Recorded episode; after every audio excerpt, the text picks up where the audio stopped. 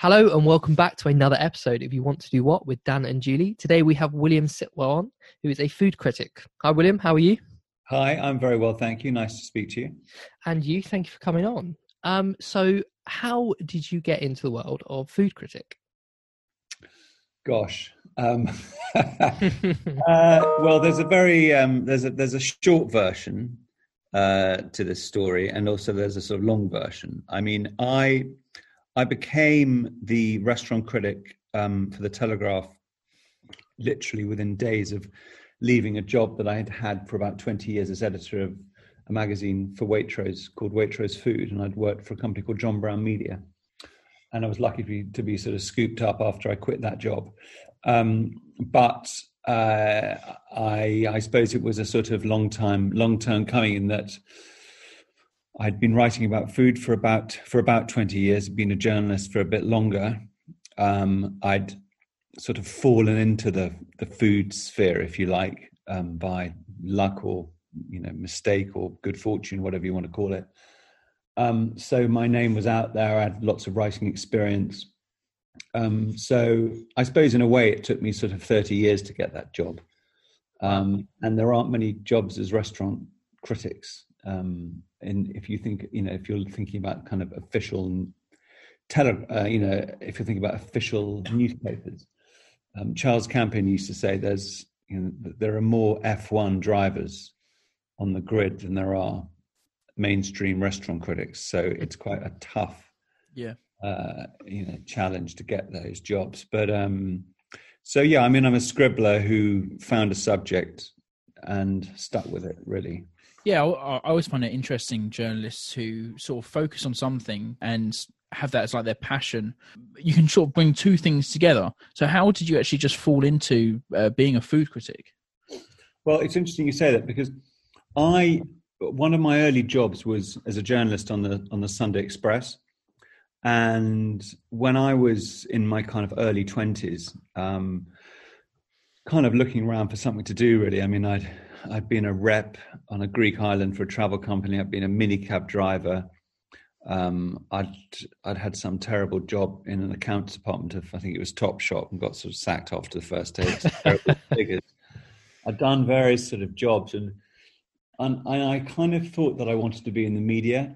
Um, I used to have a column on the on our student newspaper at university, and I had a little radio show, and and I sort of felt that that was definitely my sort of the area that I wanted to go in, and and um, I come from a family of writers. Whether that's of any help or not, I don't know.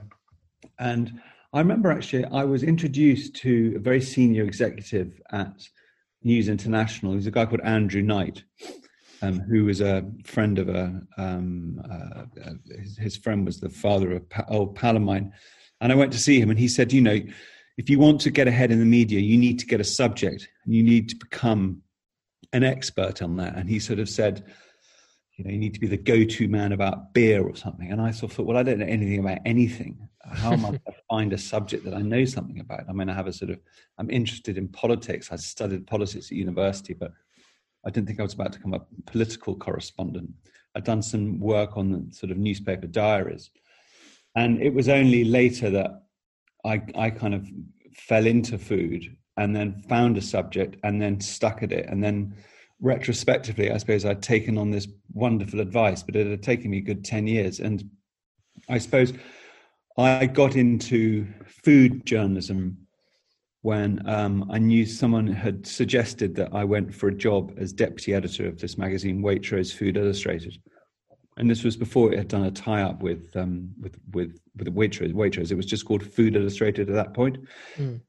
Anyway, and I'd been um, uh, where was I? Where was I at the time? Oh, I was languishing um, at a magazine called Woman's Journal as features editor, and the new editor, there was this, uh, this wonderful woman called Marcelle d'Argy Smith had, had um, recruited me as a favor to someone else because I was, again, I'd, I'd, lost my job on the Sunday Express. Um, and uh, this new editor turned up and looked at me and thought, what are you doing on this magazine? You're a, this is a magazine for women in their 40s. The features are about how to date again after your divorce. And I was a sort of 23 year old, 24 year old and and I kind of looked at that and I went, yeah, I have no idea why I'm here. Also, unfortunately, this opportunity came up, and I I, I interviewed for this deputy editorship role on a magazine that I have to say I'd never heard of, and I got the job. And somehow um, it was a funny interview because this this woman who I worked for, she was a great editor called Katie Hillier, but she she talked a lot. And I remember she said to me at the beginning of the interview, "So tell me about your, your tell me about your interest in food." And I said, "Well, I eat." and I was going to I was going to expand on that, but she sort of she just went off on one and talked at me for an hour, and I and so I, I, hadn't explained my credentials, my interest in food at all, um, but I got the job, so I must have been a good listener. Mm. and so you said you studied politics at universities. How did you go from politics into the sort of journalism role? Well, yeah, my um, I did some politics and government at University of Kent, and this was a subject that I was fascinated by, and I loved it. And I studied a bit of American politics.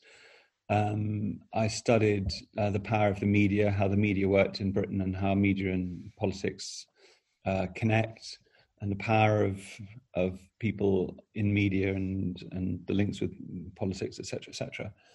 And um, these things really fascinated me. Although I'd actually gone to university to study social anthropology, and I realized very quickly this was an error because I wasn't really interested in, um, I don't know, strange activities in the Mbuti tribe and somewhere I had no idea where. And just didn't, I, I just, I think I'd managed just to fluke this subject to get into Kent. I was, I was a lazy schoolboy and I somehow managed to persuade someone to give me university education. So anyway, um, I had a, I was doing a, uh, I had an option to study politics and after the first year, I just thought, well, I'm going to switch from my option, uh, uh, you know, from the main and do that as my main thing. So I, I sort of, uh, yeah, I, so I did politics and media and, and left with a, with a degree, a, what we used to call a, a Desmond, you know, two, two, a kind of unremarkable degree. Didn't go to my, I didn't go to my graduation ceremony. I didn't think I was worthy of any form of educational award, to be honest because I hadn't done very much from sit in a pub and make friends. Um, and I did go to lectures, I suppose. Um, but anyway, um, so I sort of scratched around for a while, got this job as a, I'm trying to think really. I used to, I did shifts on various diaries. So I turned up at the, at the Evening Standard and did a shift, and they sort of sent me off to some parties where I had to speak to celebrities and write down things they said and try and formulate it into a, a small block of text that was a story. And I did a similar thing at the Telegraph on what was then called the Peterborough column for um, Quentin Letts, who was the editor, and then Robert Hardman, who are obviously very distinguished journalists now. So I kind of bobbed around doing diary work. And I have to say, retrospectively, that that was incredibly good experience because if you can write a diary story, it you can encapsulate a story. It's got to have a beginning, a middle, and end. It's got to have people. It's got to have quotes. It's got to have color, but it can't be over the top, and it's got to be straight. But it's got to have a sense of of um, enough color and spirit to drag to drive your interest in through reading it. So, actually, writing diary copy was probably some of the the the greatest experience I had to become to later become a writer and an editor because it was about encapsulating information succinctly um, so yeah, I did kind of diary work, and then funnily enough, I got a job in politics. I used to work for an MP called Bill Cash, and he was. This was during the Maastricht rebellions when the major government was at a knife edge of, of these knife edge votes night after night as the Tory rebels um, tried to defeat them on Maastricht. And Bill Cash was the sort of leader of the rebels. And I came back from Greece and managed to get a job in his office and I ended up being his kind of PA and used to sort of scan the press for him and give him the bits I thought were interesting. And so I helped I helped work with him, and we had a huge uh, enjoyment. It was a wonderful time, and actually, it was while I was there that I met a guy called Charles Lewington, who was then political editor of the Sunday Express. Mm. He asked me about you know what I was up to, and and I said, well, I'd love to work on a newspaper, and he got me an interview on a magazine called Classic, which was one of the color supplements for the Sunday Express. And I got a job as a researcher. And then I became, from researcher, I started writing features at the paper. and so that was my first sort of job on a newspaper. And So- yeah, So, writing these diary um, uh, blogs and, and whatnot, how how difficult or was that quite daunting for you to begin writing? Because it's not an easy skill set to develop, is it? No, I think really also in terms of my skills to write, there was a wonderful man called Barnaby Lennon who ended up being headmaster of Harrow and now is a kind of he's a very key player in in, in the independent um, public school sector, and he taught me geography, and he taught me how to write an essay. He taught me about structure, Mm. taught me about how to begin, middle, end, summarize, think succinctly.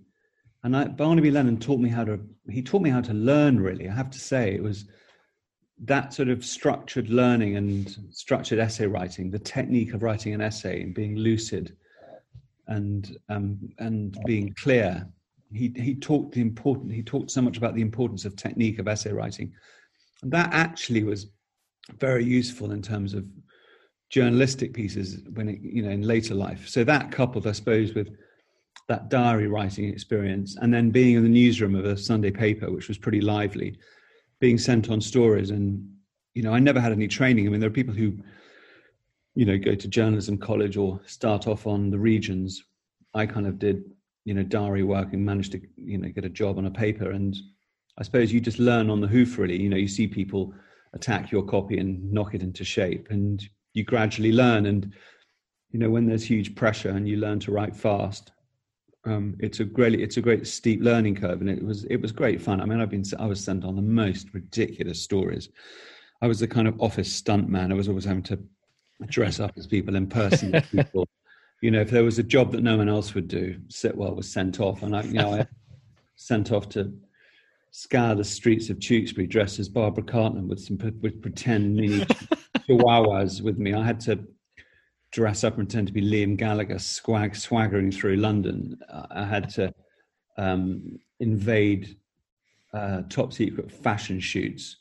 Um, you know, so I was sent on all these sort of stunts and sort of would be, I don't know, Quite an experience, though. reporting jobs. Yeah, and I have to say, years later, when I was editing a magazine, a food magazine, and I was sending some young scribbler off to interview a farmer, and they grumbled. I sort of thought, "Come on, you have no idea how easy these jobs are." And the other thing is, because I worked in a newspaper, and we had to write to deadline, under pressure, in a noisy office, quickly. I've always been able to write wherever I am. I mean, apart from if there's music playing which diverts me but i can you know i write far i write very very quickly and i can write with noise around me and that's something that i that i've learned over the years and i'm quite proud of actually i do bash out copy quite fast and i'm quite efficient and i tend to write copy that doesn't need to be you know hacked away at Getting your uh, first job um, as a food critic at the uh, the Wait at Waitrose, um, did you sort of go on a crash course or anything to to learn more about um, food and critiquing it? I mean, it wasn't. I wasn't hired as a food critic. I was hired as de- a deputy editor of this magazine that became Waitrose Food Illustrated. So I was a journalist working on a food magazine, and so my job was to deputize the editor and help run this magazine and write stuff and proof pages and give it direction to the art department and come up with ideas and so on. So, and and then I got the job as editor a few years later when the editor quit, and I, I you know, I fought and got that job. I mean, it was. I remember that period. I realized that this was an incredibly important path for me. That I either went for this job and didn't get it, so I went for the job and got it, or I didn't get it, and then I was second in command to someone who beat me to a job, and I, it was a sort of I just saw a miserable future if I didn't get this job. So I put everything into it. I fought really hard for it. I did a really good presentation, and I persuaded them to, you know, to to hire to hire me. Um, so I I became editor of this magazine, which I then ran for 17, 18 years or something.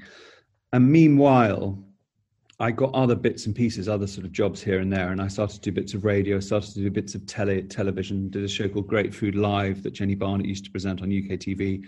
I started doing bits of radio, and then MasterChef popped up. I can't remember the first time I was asked to go on it, but I they obviously were trying out people, and I turned up and you know was on that show and I suppose 15, 16, 17, I don't know how many years later I'm still doing it. So I suppose someone gives you a go somewhere. Um, in terms of being a critic, I suppose I've learned over the years to see something, think about something, work out how to convey what I think in in terms of language that are easy to understand and maybe entertaining, color. It's all the same sort of techniques as writing those diary columns, I suppose.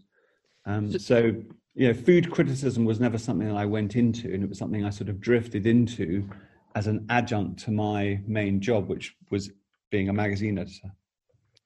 So the world of, of journalism and food critique is very much, you know, food critic is part of the world of journalism.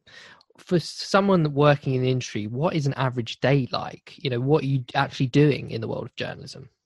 Well, well, right now my life is very different. So if you ask me now, you know, I'm, I mean, I'm, I'm in Somerset. Restaurants are shut. Mm.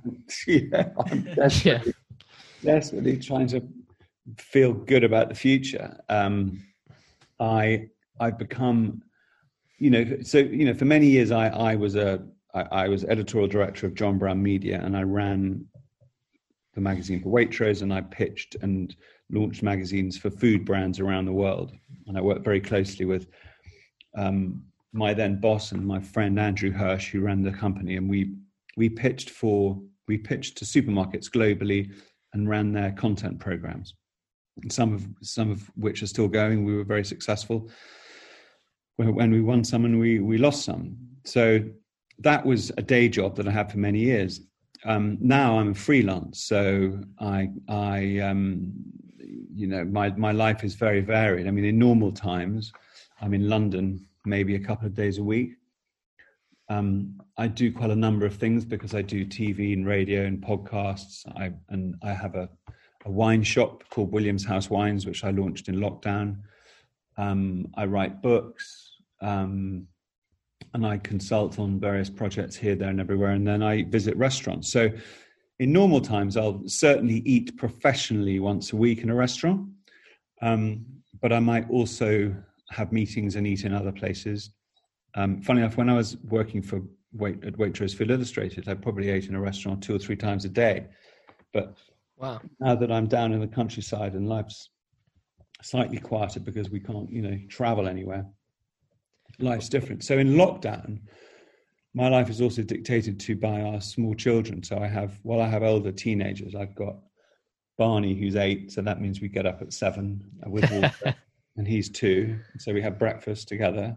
So a lot of my day is also dictated to by my our small children. Yeah. And I work in between. So um, you know life is very different now i used to have a team of you know maybe 16 17 people i used to schmooze and network day and night now it's different and but i can't wait for that for that life to return in in some shape or form in in terms of you know it's very hard when you're a kind of entrepreneurial journalist like mm. i am you're running little businesses little projects and you're doing it you know from the middle of the somerset countryside um, and you can't meet people, it's really hard actually, you know, because because life is about schmoozing and networking and making connections and building on those connections and trying to turn connections into financial reward. I was I was going to say actually, how important is the building of your network to the, to this career? It's it's it's huge actually. Um, partly it's something that comes instinctively and naturally anyway, because I am quite gregarious and social, and I like making friends. Um, and some of the friends that I've made are people that I end up working with, either as colleagues or in a sort of you know client um, uh, agency relationship. Um, so uh, yeah, yeah. I mean, it, it, it's very important. It's very important, and it is who you know to some extent because you've got to get in and you've got to fight to get in network it's also what you know obviously because you've got to be able to deliver the goods. Have you got any tips or anything to to help people network that you've used over the years? Um, i don't know just have a sort of instinctive ability to talk complete cack and and, uh, and try and amuse people so that they remember you. I mean i think that there's nothing worse than pure networking events where people are literally sort of hoovering up contacts in order mm. to make money. Because you know human beings are social animals. We want to be entertained and enjoy ourselves. And if we can mix that, mix that with business so much the better.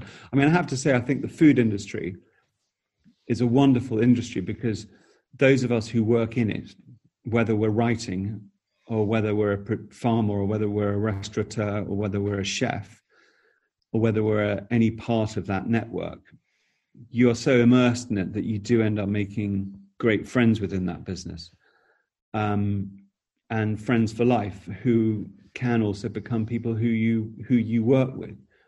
And i think it's an extraordinary business to be in for that reason because it's social because it, at its heart it's about breaking bread eating drinking talking passionately about the things that that motivate us for good or ill, the fact that you break bread with people um, is a wonderful way of you know, way into sort of doing business with people as well. So you can do business with people over the table, but those people can also become great friends. So I have people I work with, do business with, who are who who've become phenomenal friends.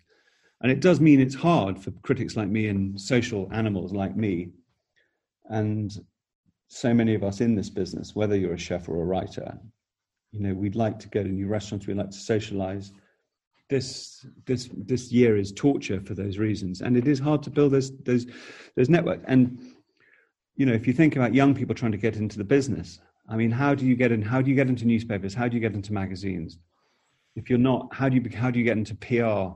Mm. You can't flag your way into those parties and those launches in order to make contacts with those commissioning editors or those PR people, how are you going to get into those worlds? Because not everything is advertised. Stuff is advertised, but often people like to recruit people that they know either because they bumped into them or because they've been recommended.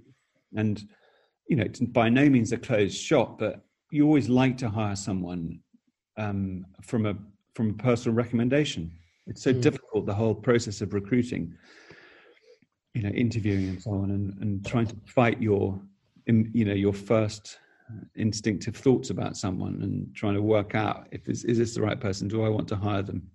And if they come with a recommendation, it does make life easier. You've uh, you've alluded to a few already, but what would be some personality traits that you've seen yourself and other journalists around you that really help uh, you thrive in that industry? Um, um, I, I think I think having a sense of humor and enjoying yourselves and being gregarious and outgoing is, is really important. I don't think there's much room in, for being just a miserable food critic. Uh, and, but also, I'm. It depends what you do. I mean, if the only thing, if you were paid so well as a restaurant critic that you wouldn't need to do anything else, then you could be a miserable bastard who just went out, ate, and grumbled, and wrote about it spectacularly well and beautifully. but because restaurant criticism cannot sustain my life and all the uh, ankle biters that are around me, uh, I have to do other things. And life is a struggle financially, I have to say, right now. Mm. So um, it's important because, you know, I'm, I, you know, I've learned that you have to sell. Um, and I sell wine and I have to sell copy. I have to sell podcasts. So the ability to sell, I mean, if you want to be a freelance writer, you've got to be an entrepreneur. You've got to realize that you're running your own business. But the other thing that I wish someone had told me sort of 30 years ago is that if you're going to be a wage slave for 20 years, you've got to remember when you come out of it the other end, you won't have anything unless you've taken investment in the company. And I think if you can start your own thing, or even on the side as young as possible, so that you have ownership in some part of a business that you can then grow, that that will pay dividends in the end if it works. Mm. Whereas if you're just a slave to the PAYE and the company, I mean, great, you could have a wonderful life, but when it, when you come out of it, you're not going to have anything, any capital. I wish someone had told me that.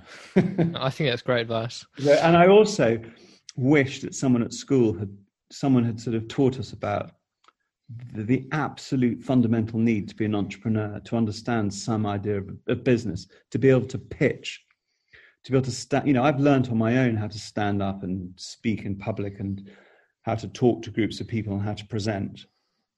But presentation, pitching, and it's so much more important these days because of the digital world and of course lockdown.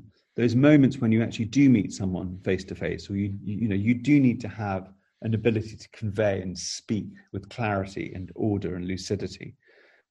And if you haven't been able to teach that to yourself and you haven't been trained in that, then you will struggle. That, that you know, these real moments of eye contact yeah. are are more important than ever.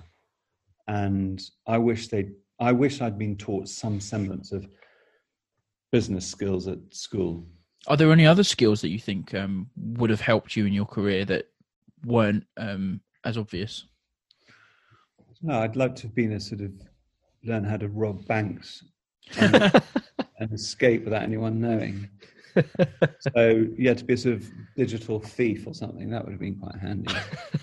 Cyber thief, but um, um, no, I don't know. I mean, I've done all right, and you know, uh, I you know I can write. I write books. I I do what I do, writing and broadcasting, and actually, it's all the things that you've learned along the way that make you what you are and help and, and help formulate the person that you are.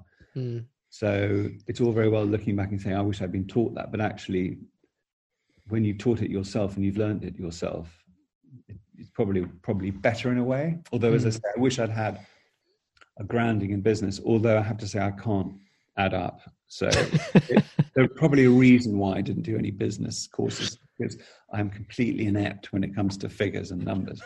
Although I have learned that in order to make money, you need to buy something for one price, sell it for something else, and make sure there's a margin. Yeah, so that helps. I have learned that, and I'm actually, I mean, I do now have a calculator on my desk, which is not I had 20, 30 years ago.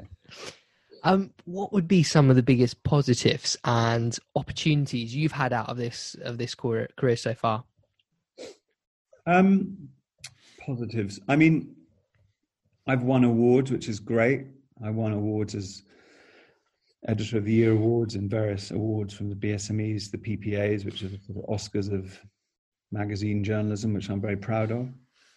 Um, the things that I'm immensely proud of are the achievements I had at John Brown of of pitching magazines overseas and winning business. That I found hugely satisfying. I think I'm deeply proud of the books that I was commissioned to write and have written and I've written a few, some of which has been translated around the world.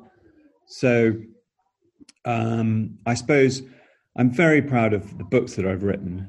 Um, I'm very proud of Eggs or Anarchy, which was this extraordinary story of how Lord Woolton fed Britain in the Second World War, which I still think more people should read. Oh, wow. Um, and this was a story that had never been written before, based on all of the food minister's diaries that had never been seen before, and his wife's diaries that had never been seen before. Mm. So I think some of my, and I suppose also because my family were writers, and my grandfather wrote 130 plus books. Oh wow! The fact that I've had two or three fills me with pride. Mm. Um, but it's also, you know, it's a bit, I don't sort of sit and think about these things because I'm just constantly panicking about what's going to happen next and where the next avalanche of money is going to pour in. Um, and because well, I'm slightly bemused at the moment as to where where where I'm going to have to stem the flow of cash. Yes, I'm slightly worried it's not going to happen. So, well, uh, we I also you know I run supper clubs as well, and this was an absolute key part of my income, and of wow. course completely dried up at the moment. So I mean, uh, you know, as soon as life gets back to normal, I'm itching to get going again. But mm. But uh, yeah. Well, when we were obviously doing a bit of research about you and your career, like the the opportunities this world of journalism be able to write and get into a world like food i mean you mentioned it you're very entrepreneurial and you've got you know you've got that cider the three c's that you you co-founded and you talked about the wine wine club you do and it's really once you get into something and, and build a network like you say um, the opportunities are quite vast aren't they well, I'd like to think they are. It doesn't feel like it right now, but then mm. I'm feeling slightly gloomy and depressed because we're looking at a, a, government that want to sort of savagely pin us down with more tiers and for some reason want to destroy the hospitality industry because it feels like the right thing to do mm. for them from where they're sitting. So Um, right now, I don't feel that way. I need to steel myself and convince myself that actually 2021 could be an astonishing year once we are once we are unleashed from captivity.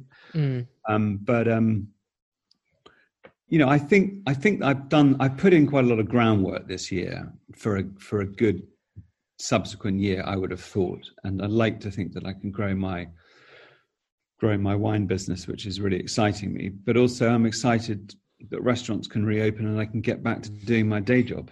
Definitely. And what would be some of the less favorable aspects of the industry? Less favorable? Yes, mm. yeah. I don't know, having uh, death threats. Um... Really gets that bad? yeah, there oh was. There was a guy who uh, didn't enjoy a restaurant I'd reviewed and um, started leaving a lot of threatening messages. He was foolish in that every single message he either left in text or on voicemail or on email. So I catalogued them so that he couldn't then pretend that it hadn't happened and that I was the lunatic for inventing this. Oh my um, word! And I've, you know, I've suffered uh, the odd international incident. Um, uh, you know, so I, I think that sort of I've I've felt the the very sharp end of social media. Mm uh, very viciously so. Some people may say I deserved it. Others I, I don't know about. You know, when you appear on TV, it's it's either the downside or the upside depending on your how you're feeling, the, the abuse you get. Someone said the other day that um, uh, you know, was it William Sitwell is a weapons grade tough wanker. Nothing would give me greater pleasure than watching him being eaten slowly by a shark. Oh my word! Um, I actually thought that was so brilliantly written, and it must have been done by a friend of mine. so, I think that um, I think the so the, the tough end of the business can be the abuse you get, but you mustn't take it seriously. Um, uh, the tough end of the business is, I suppose, just the endless pressure of weekly deadlines that little bit of stress you constantly get, but it's that stress that drives you on and makes you write and makes you write a good piece. The constant terror of being unemployed, having your contract ended, keeps me fresh, or you could say paranoid, um, depending on your point of view. So, you know, I, I don't rest on my laurels. I am mm. constantly fighting to try and work to find new revenue streams because I'm not a salaried man anymore, but I'm I'm actually probably really relishing this time in my life. Mm. Well, we like to go away and, and find about uh, research figures of average incomes for the industries we talk about and just see if it, you would agree with these figures. So, for journalism, I'm sure it, it varies in whichever field you're in, but uh, it seemed to range from between 25 to about 100,000 could be your, an average income for journalism. Uh, it could be. You tell me. I don't know really.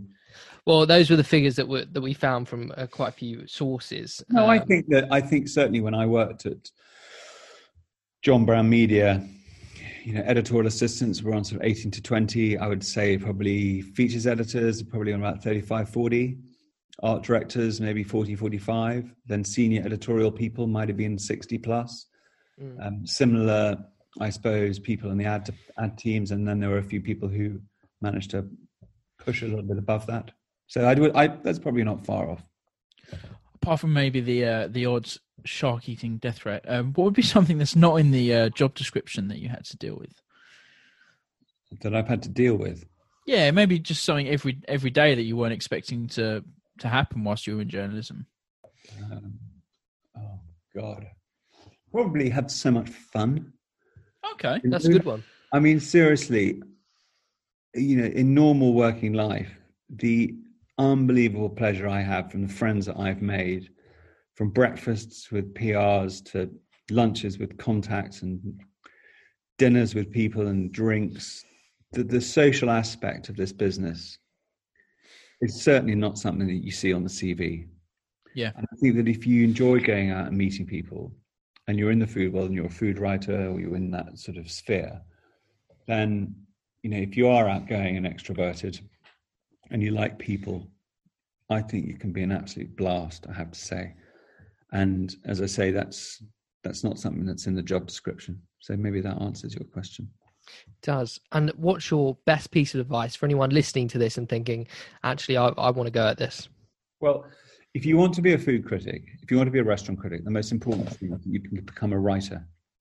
You have to be a journalist first. You've got to be able to construct a sentence. You've got to be able to think and write lucidly. You have to know how to construct a sentence, paragraphs, and entire pieces, and draw people through with the right amount of color so that it's not over the top and your p- prose is not embarrassingly purple. You have to know how to write. And I would say, therefore, you have to know how to read and you have to read and you need to read and not just newspapers and magazines, but books and some of the best writers out there.